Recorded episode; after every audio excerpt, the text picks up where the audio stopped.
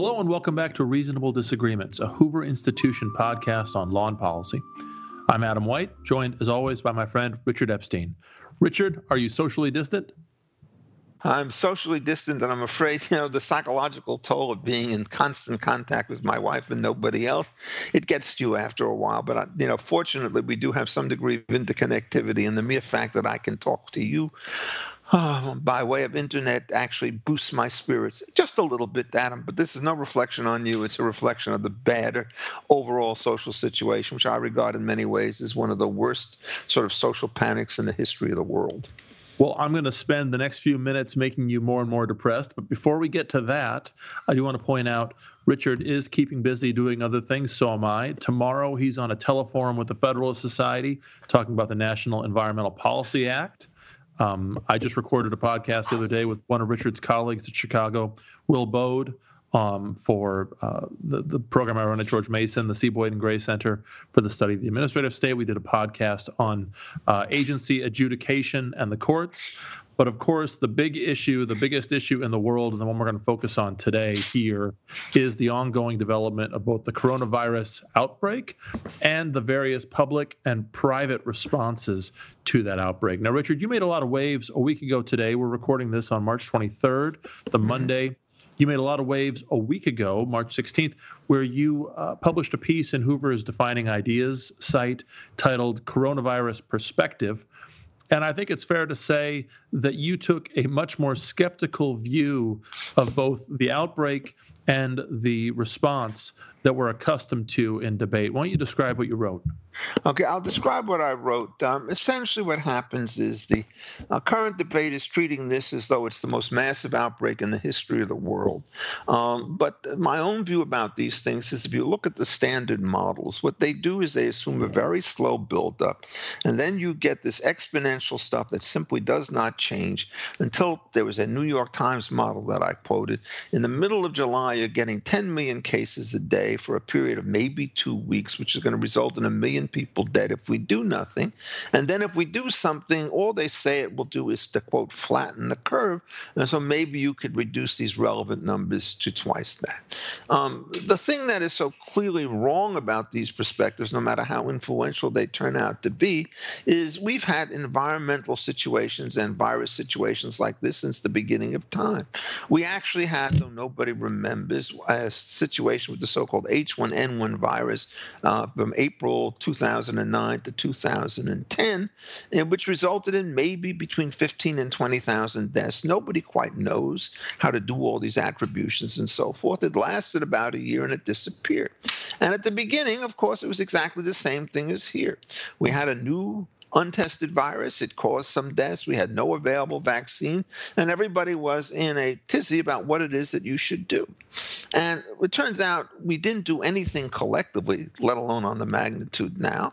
The virus went up, then it went down, and it disappeared with the death levels that I'm talking about. If you looked at the last influenza infection that took place in um, uh, the fall from October to March of this year, uh, much higher totals of deaths, infections, and so forth. And it resulted probably between 22 and 55,000 deaths. Right now, the world death total is about 15,000.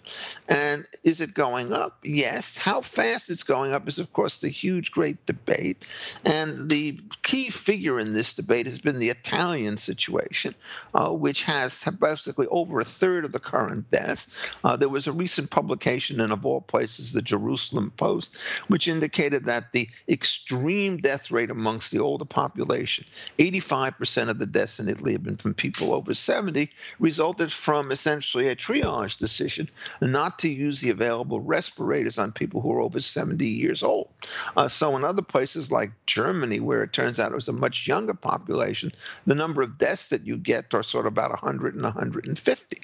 Uh, there are today roughly, oh, say 13,000 of the 15 plus thousand deaths have taken taken place in four countries uh, China, which seems to be leveling off, although its numbers are dubious.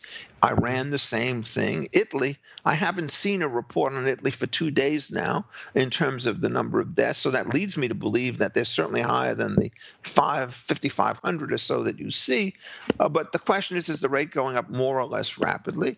My view is it will start to peak and go down just the way in which the Chinese thing in Wuhan started to go down about five weeks after it started. So I try to run these projections. I made a stupid kind of mistake, and I'll it now, is I thought that the total number of world deaths would be, say, about 20,000. If you guess the United States or um, or rather it's 50,000. If you guess the United States at, say, 5% of that, uh, that would be about 2,500, 3,000. I said 500. That was clearly wrong. Uh, my some learned friends of mine whom I really trust do similar analysis. They come up with higher totals, and none of them have a higher estimate over 150,000 at the very top, median at 50. Um, if 50,000 is the kind of number that you're looking about for the United States, I think that's high. Uh, my guess is that the number would probably be by the time all is said and done, will be about 10,000 deaths or so. I think this is terrible, but I think the alternative is worse. And what you see going on here is massive quarantines in places like Cook County, where there have been four deaths, San Diego, where there's been one death. Uh, it turns out that over half the deaths in the United States are in two hot spots the New York metropolitan area and Seattle. And in Seattle, a very large portions of those deaths have been related to a single nursing home facility where people died in the facility and doubtless before they uh, knew they were sick, spread it to their relatives who came to visit them and so forth. So I regard this as a colossal overreaction, which stems from the fact that people do not believe that the way in which people will behave and the way in which the viruses will actually modify themselves um, will lead to this thing peaking as every other epidemic we've ever had in the history of the world. So uh, the current projections by the uh, governor of Illinois, Jay Pritzker, J.B. Pritzker, you know, he says there's going to be tens of thousands of lives saved by this quarantine off a base of four. I can't even understand how he gets the multiplier out of all these notions. In the last three or four days, I think the number's gone up of deaths about one a day in Cook County. And we're putting this all purpose alert into place. Uh, the devastation on the stock market, the number of small businesses that have been ruined, the number of lives that have been wrecked. What people need to do if they're old, like me, uh, this class, is so self quarantine until the worst is past. Other people should try to go about their lives. You should reopen restaurants, reopen movie theaters, reopen small businesses, reopen gyms. And what these places will do is they will ration the way in which people come into them. If they think that the customers are going to be fearful, they will be more fearful than they should be because the entire consensus of the establishment, starting from Tony Fauci on down, is this thing is a doomsday scenario Public health officials wear uniforms.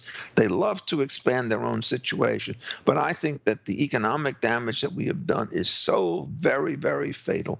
And I attribute it not to President Trump, who's just ineffectual, uh, but to governors who are basically loving their military power, putting these quarantines in place left, right, and center, uh, so that we've already lost over a third of the value of the stock market in the last week or a half or so.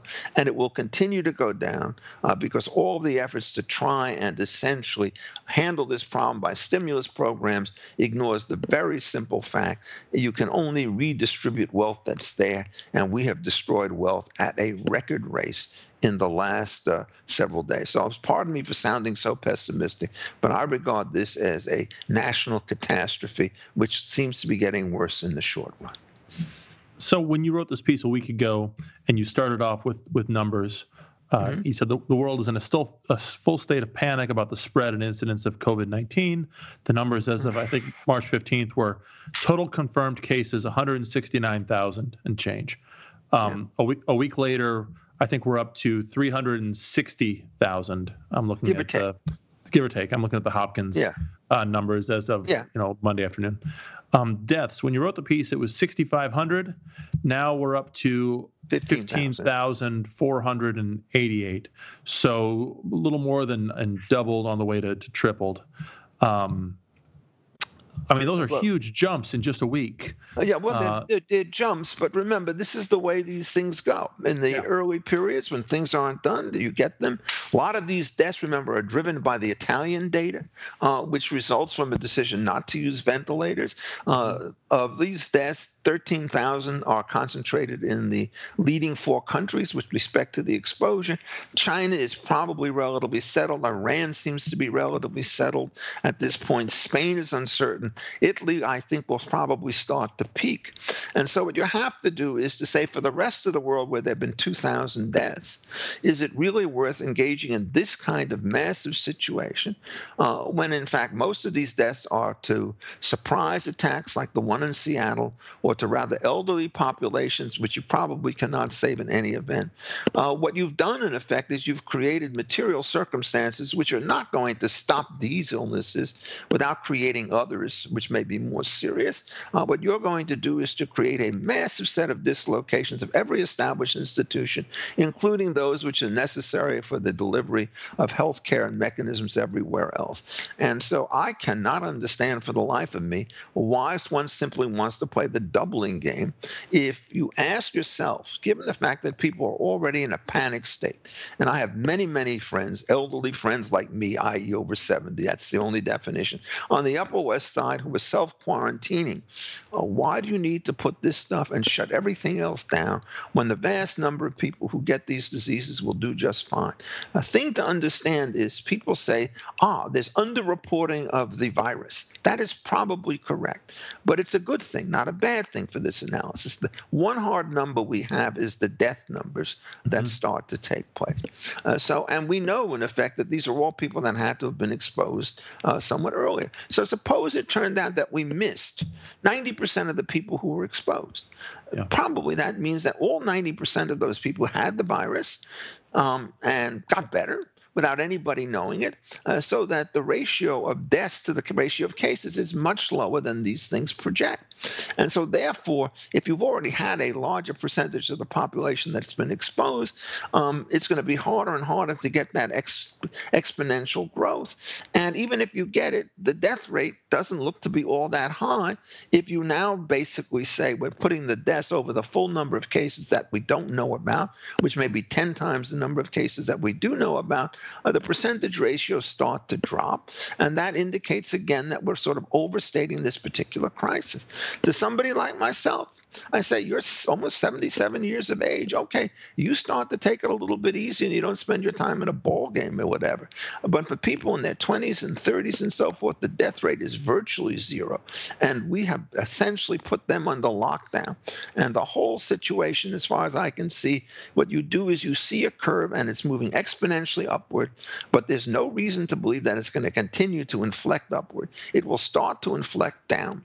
And so by the time you're into this two weeks, the predictions that I will have is you may well have 50,000 people which is a fairly substantial number, yeah. who have been deaths right, worldwide. Uh, but it's not like the 675,000 people who died in the United States of the Spanish flu, or essentially the 20 million people worldwide who did so. And that flu didn't have this pattern. It was a situation where it hit with torrential force. People woke up in the morning, went to work in the afternoon, died in the evening. We have not had any cases of that kind of severity in going on, and we're treating this thing as though it's a pandemic.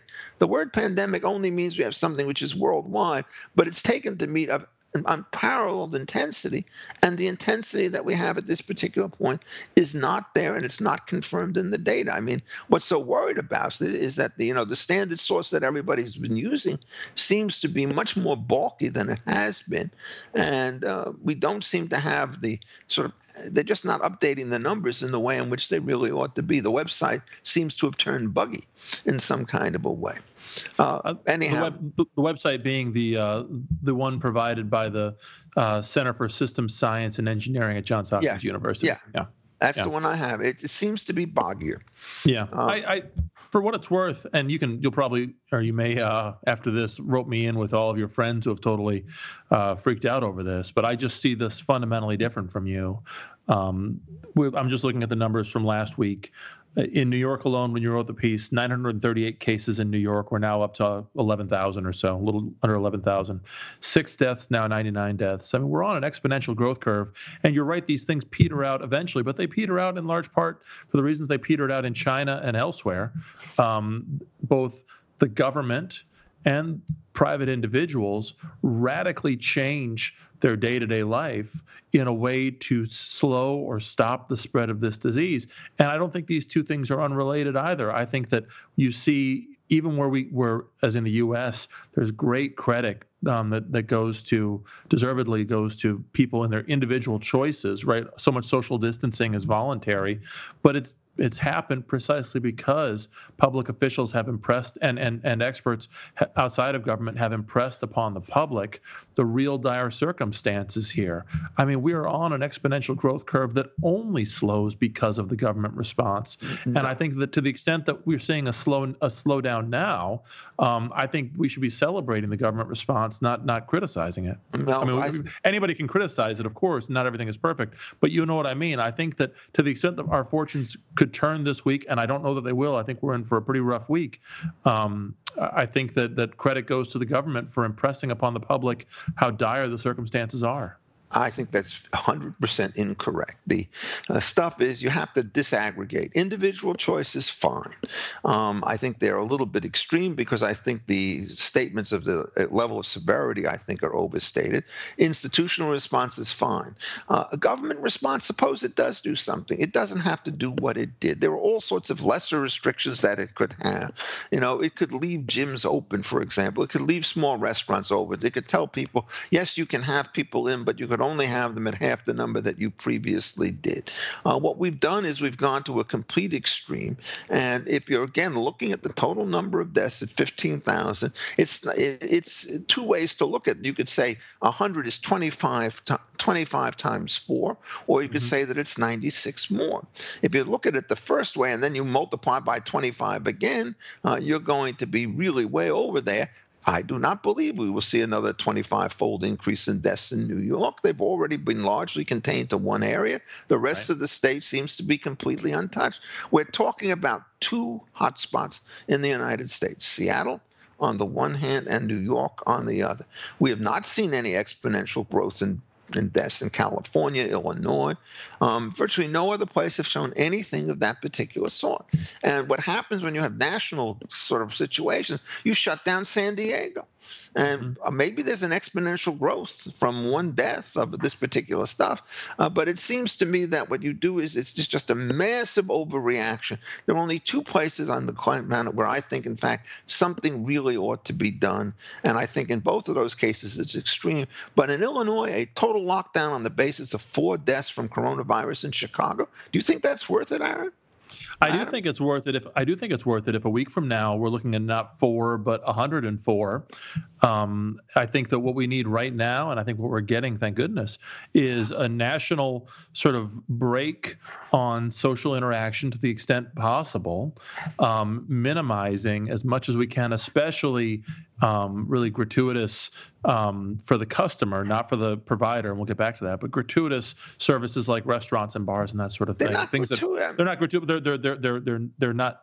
They're not necessities. These, they're what's going to happen is, look, every one of these people, they're going bankrupt. Well, we'll get. I mean, well, no, no, no, we'll get, we'll get get back to that in a second. But I just want to say, if what it takes, it's it's seizing the situation at four deaths and and you know 100 or 200 cases versus a week or two later, uh, you know, 60 deaths and 500 cases, and those are just the reported ones, while we're preserving time both for the medical system to ramp up and for the pharmaceutical system, both on the treatment and vaccine side, to ramp up. I think that this is the key time where you do need to go above and beyond um, then, sort of the bare minimum the, protection. Would you do yeah. this in the flu season?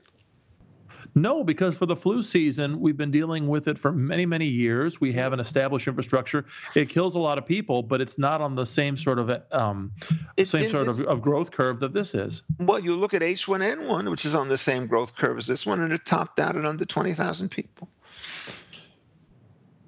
Yeah, I mean, what you do if you assume this is this is not H1N1 though.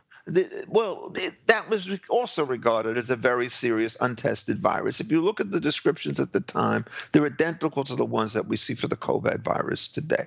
Uh, what happens is the exponential models are always wrong uh, because what happens is, technically speaking, uh, when you immediately you start to have something which is really deadly, Mm-hmm. Um, uh, it spreads before it kills the people who have it. So the original AIDS period was highly intense. The moment you get the slightest bit of social distancing, what happens is the var- it, it spreads at a lower rate, rate so that the iterations, instead of being every 12 hours, become every 24 or 48 hours.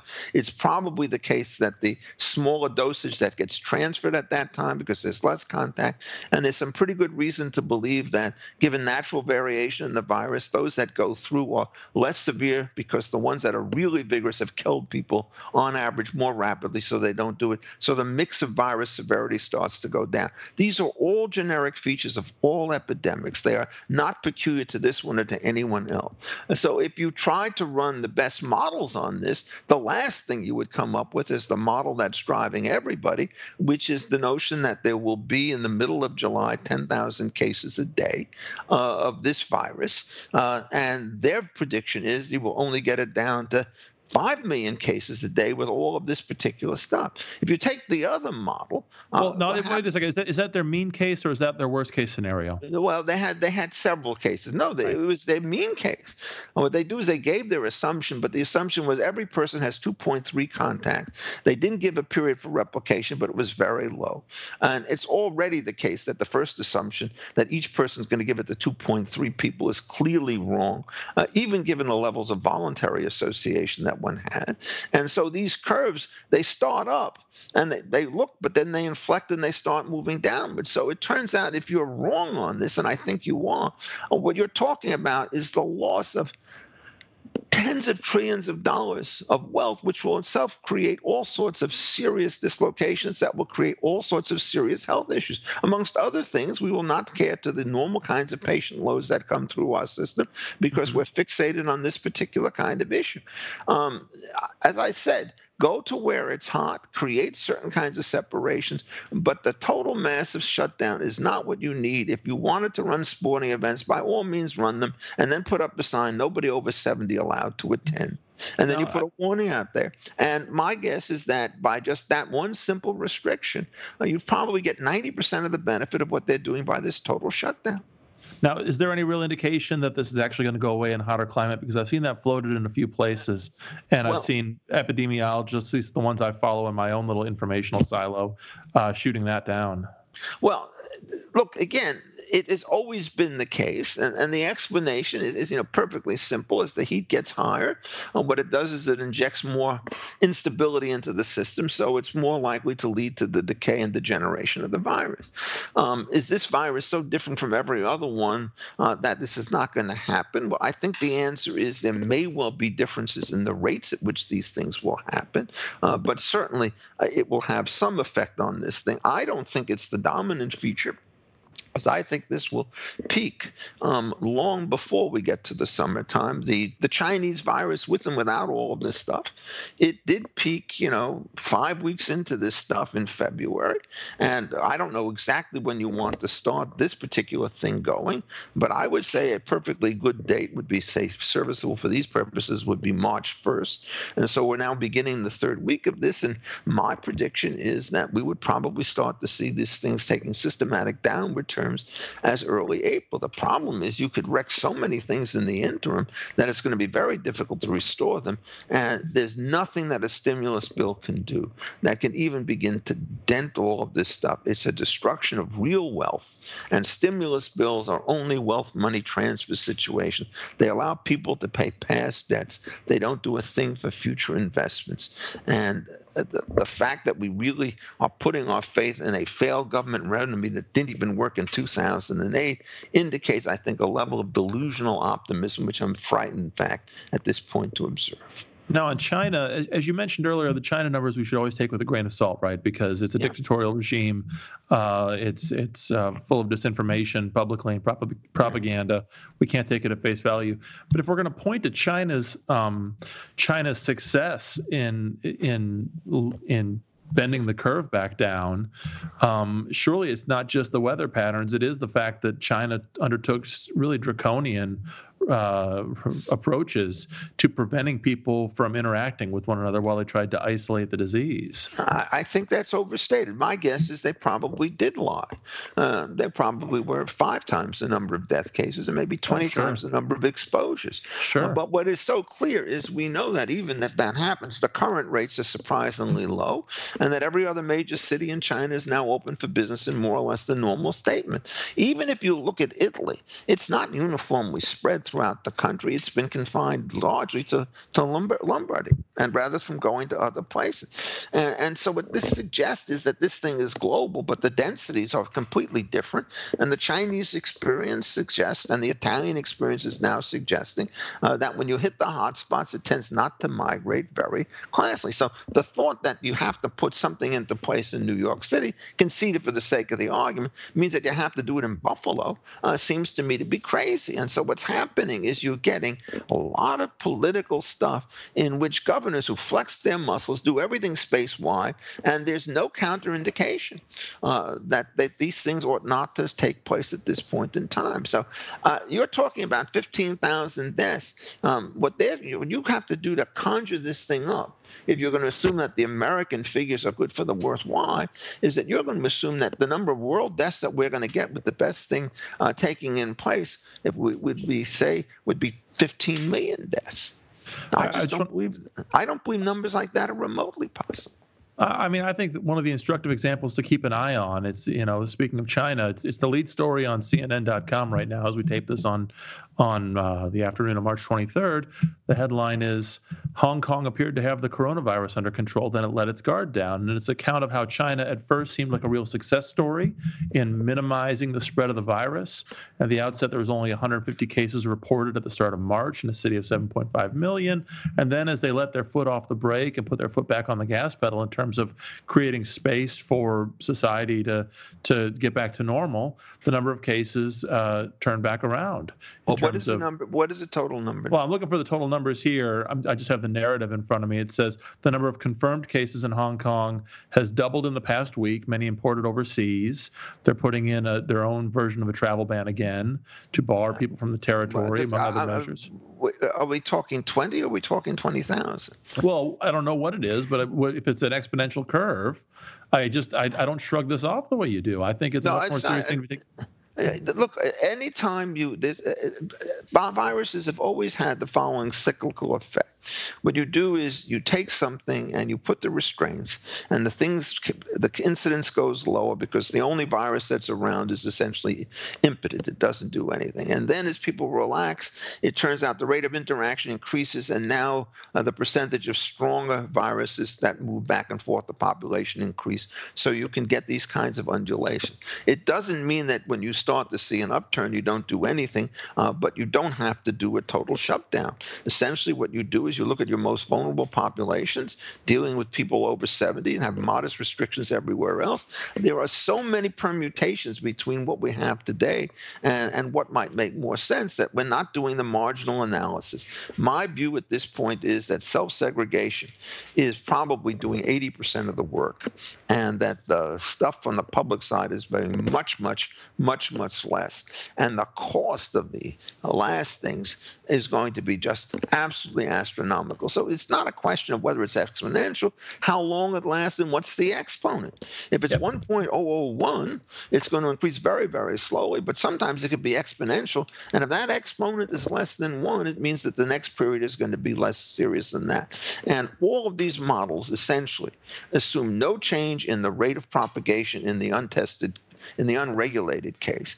And in the regulated case, they don't see the curve coming downward. They still see a peak coming in July, uh, but they still see it as half the size. So uh, they are basically saying we're stopping half the damage, which is a perfectly good political solution because no matter what happens, um, these guys are always going to be able to self justify themselves. But I, I don't believe that any of this at the level that we are seeing it is going to be fully justified by the time this thing is done. So, I mean, if you look at Germany, you know, take another state, uh, and you take the same Johns Hopkins situation, it's got 27,000 cases and 116 deaths, at least on the charts that I'm staring at at this moment. Um, well, that's a very, very low penetration rate. And why is that? The explanation is the Germans who got it got it in Italy, and they were skiers. So they're coming home and they probably pass a little bit and on. Uh, but the recovery rate amongst the 25 year olds from this stuff is about 99.9%. Right. And so they have a different population mix and a completely different ratio. And I think that it's important to understand all of these things uh, when we start to do the extrapolation. Because if you extrapolate from the German numbers as opposed to the Italian numbers, where they have a far higher uh, situation, right? You know, 20 times higher death. Um, it really creates things very, very different. And the Italian situation is completely non representative, given the fact that A, it's the age, and B, the lack of any treatment that was given to the people. Because under a national health care system, uh, what you always do is you have queues to ration. And when you have queues in a crisis, you don't have any reserve capacity to deal with people. So I, again, am going to state it. I think this thing will peak out worldwide in terms of deaths at, you know, I think of maybe 50, 75,000 people. The American totals would be about 5% of that. Or, oh, what did I say? 50,000 deaths? Yeah. Well, no, that's that's too low. I, I can't even multiply. yeah, right now we're at about 15,000 total 15,000 deaths, and, and, my guess is that we're probably between 5 and 10% to the total. Uh, so it'd be about 150,000 to 200,000 deaths is, is the best estimate. The American estimates are, those numbers are small for a single state like California or Illinois. And I just do not see how they could get there. I did the calculations in the column that's coming out, and essentially the current rates are in terms of infection for the population at about 0.000 something or other, and deaths a little bit higher of the people who are infected. Uh, but you have to imagine an exponential growth in these places, even without intervention, which is simply startling. How you get from four people in Illinois in mm-hmm. four months uh, to essentially tens and tens of thousands of deaths, says our governor. And uh, look, I'm not going to persuade him about anything. One of the things is that frightens me more than any other thing that bothers me about all of this is there's nobody in the health establishment except for one or two people who constantly get savaged on these things who are prepared to say that the standard model which doesn't make uh, sufficient adjustments for these changes uh, uh, will work. And you know i'm going to take a look now uh, in my sober moment at the um, situation with respect to what what um, uh, the stock market, and yeah. you know it's it's it's going to get slaughtered again because yeah. there's just no reason for it to do well. And it's down 500 points. Yeah. You know this is it's now down to basically where it was when trump was elected. The whole gain is gone. This is you know from 29006 to 186 and i just don't see I don't see it reversing itself at all because if you keep this stuff up, the stock market will go right down to 10,000 points. At which point the level of social situation, the massive bankruptcies, the foreclosures, the rent failures, the evictions, uh, the misvalue of defense. And what happens is in the ex post world, you can't stop losses. All you can do is try to redistribute them, which creates more losses on top of each other. We are in on the financial stuff on an absolute death spiral. Absolute before, death spiral. Well, I, am more worried. I mean, right now, more you know, more worried about the death spiral upward on the coronavirus. Well, I, I, think it's going to be trivial in comparison. Well, let, okay. Before we get to the cost of benefits, because I have some thoughts on that. Just one final word, at least from me, and see what you have to say about the the public health impacts.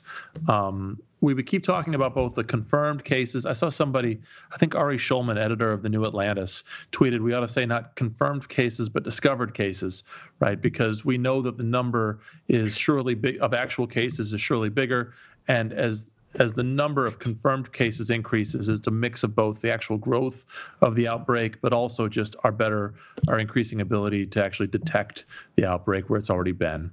Um, so we look at both numbers. We look at the confirmed number of cases, and we also look at the death numbers. And it's true, the death number is much more hard and fast. It's harder to fudge on, although I'm sure some people have died um, of coronavirus who we don't know yet died of coronavirus. Um, well, Italy has just turned down Yeah. Um, um, just you hear what I said? New numbers are up for Italy. The, the numbers. That, yeah, the numbers. Well, the numbers that Italy has re- have reported reflects a turning down. I mean, we'll see what it means in in the real world. But on, sorry, go ahead. It means, it, it means it's turning down. It They've means that. It means that Italy is reporting that it's turning down. Yeah, yeah. No, this is on deaths, right? Yeah. And, I, and as well, I said to you, go, go what ahead. I was going to say is we keep we keep focusing on the death number for good reason. It's a more concrete number, but at the same time, we shouldn't forget all of the public health impacts short of death, um, the lives that are going to be shortened because of this, because of lung damage and other damage, and of course, the economic response is going to impose its own costs on human life, and and we shouldn't underplay that.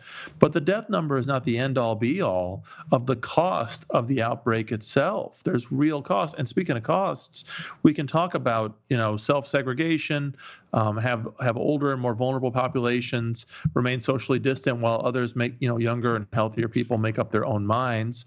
But the fact is that those people can be carriers that infect others. And in that respect, they strike me as a classic externality, right? A, cl- a, case of external externalized costs that the government needs to intervene in in order to protect people from making decisions that are rational for themselves, narrowly construed, but not rational for society at large. Well, let me just just again repeat. Uh, the fact that there are huge numbers of unreported cases out there only means that the conversion rate is lower than we thought, mm-hmm. which is a good news. If there are few yeah. cases, it means that the virus spread slower than we thought. But what you cannot draw from this is the implication that there are more cases and more severe cases. And that's what's the inferences that you're trying to draw on. So basically, under all these situations, as I mentioned to you, uh, they just finally updated the numbers on on Italy. They were about 5,435 two days ago, I believe. So it's now gone up by 600 deaths in the last two days, which means 300 a day, which is a rapid decline from what had happened before. And if you look at Spain, their deaths have, well, they haven't been updated either. Uh, they've not, the United Kingdom's at 335. It's now at 16,000.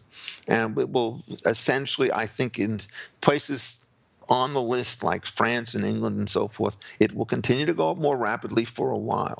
Uh, but uh, the number that doesn't matter, oddly enough, uh, for predicting the number of deaths is uh, the confirmed versus non confirmed situations. It's either a weak disease with wide prevalence or a strong disease with narrow prevalence. But we now have a pretty good information that all of the exposures uh, that to this disease, which took place before, say, March 8th or 9th, um, in this case, have manifested themselves in death or cure.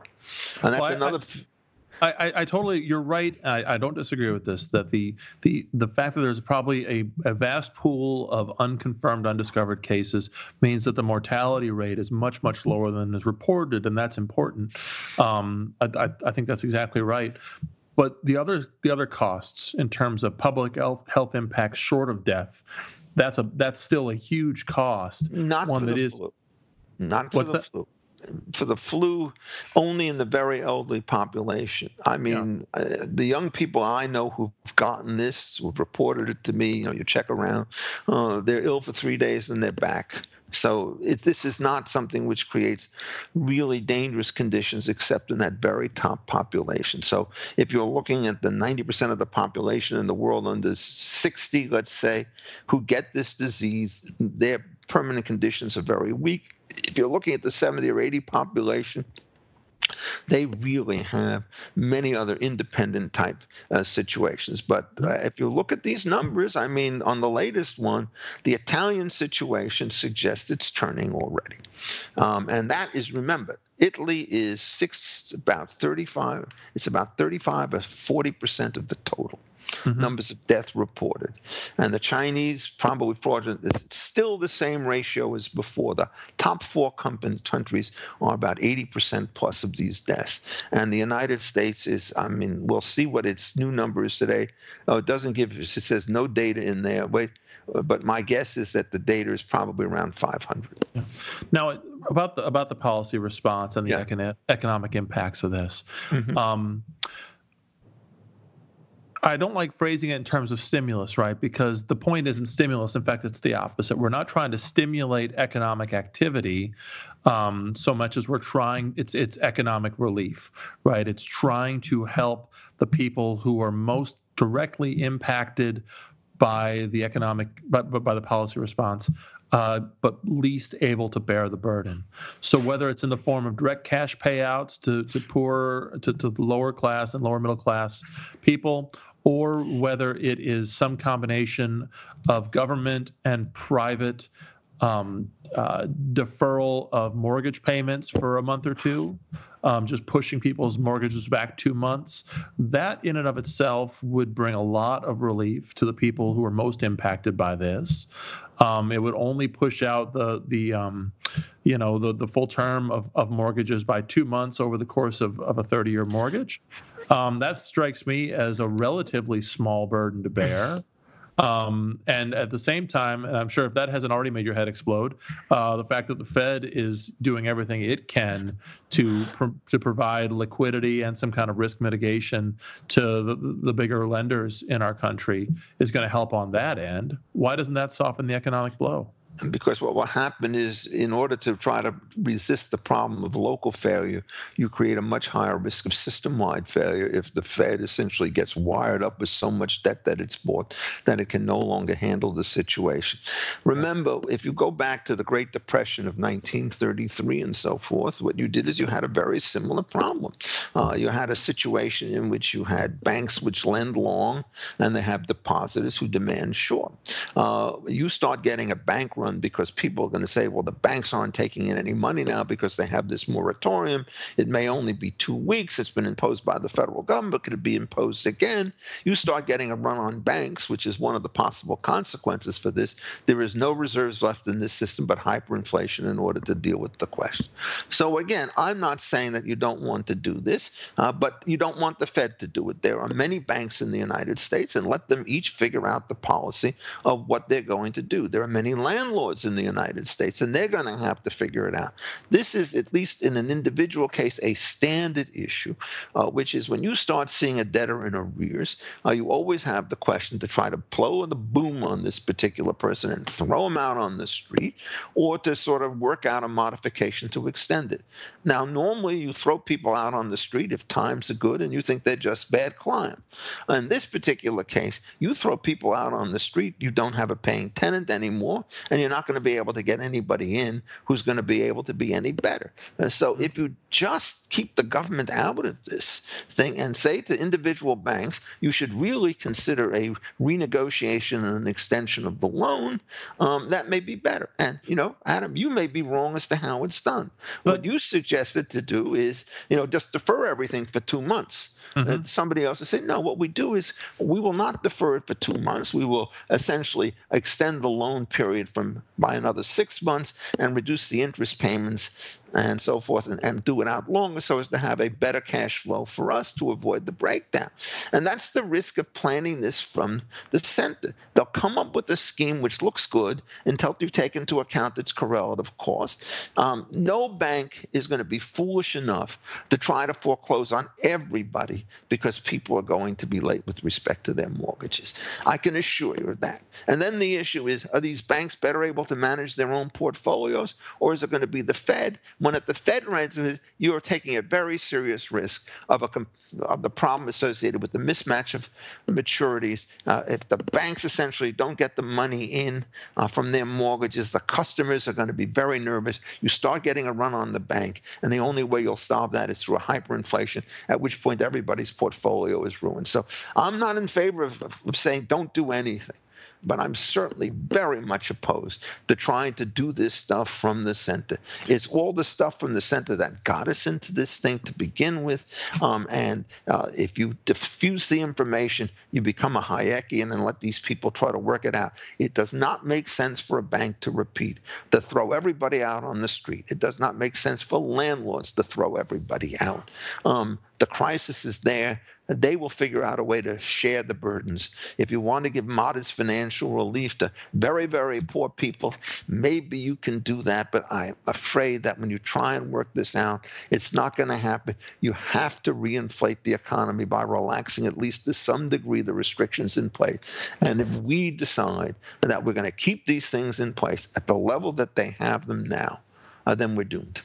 There's well, now, nothing that's going to work. Doom. I, I, I do agree that there needs to be some sort of guidance of how how this policy is supposed to end. Again, my friend Ari Schulman, who edits the New Atlantis, had a great essay online uh, over the weekend about the need for some sort of government explanation of what success looks like and where we can begin to wind down, you know, the the, the sort of nationwide or seemingly nationwide movement towards social distancing because people can't do this forever. But in the meantime, right now on this this point about foreclosures and eviction or evictions and so on i like the way you put it you know throwing people out on the street. That's exactly the problem we're trying to avoid. We don't want people on the streets right? We don't want we want people in place and not moving. And of course everything i'm going to say is downstream of the fact that i think the policy response was good. I know you disagree and so you'll disagree with everything i'm going to say. Okay. But but I'll just say it's good to keep the people in their homes. Yes, the banks will have an incentive for not racing to foreclose, and yes, landlords will have an incentive to not evict everybody because they they're not going to have people to to fill those spaces anyway.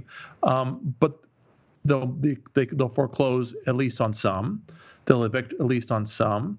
And each one of those decisions is going to carry with it public health externalities as you bring those people out of their homes and either into shared housing, public housing, or something else. We just don't want that right now. And even from the perspective of the either the the, the person who has the mortgage or the person who's paying rent, they might understand that in the abstract, their landlord can't evict everybody or their bank can't foreclose the mortgage on everybody. But in any in any one person's case, they're not inclined to necessarily roll the dice. Maybe they will, maybe they won't. The first thing they'll probably do is try to scrounge up some money first and go back into the economy, which again is what we definitely do. What you disagree, but but what I think we do not want the people to be doing right now. And so I think that if I'm right that the public health response has been warranted, then the way to mitigate the cost is through some sort of a holiday for a couple of months to give people some space while preserving for the banks and the lenders of, of second last resort the liquidity and stability that we can through the Federal Reserve. Um, but I know you disagree. I'm well, talking till I'm blue in the face now. no, I think we should probably stop because yeah. I do think that the risk is, as you try to stop local risk, the risk of systemic losses get larger, and that's the real problem. I actually have to go into another phone call, uh, alas, alack. But this has always been a, a lot of frustrating fun. I hope we have a happier topic to talk about soon. Let's hope so. We'll talk about your new book, which is sitting on my shelf. Um, yeah, widely unread. but um, but until then, um, thanks as always to our audience for joining us.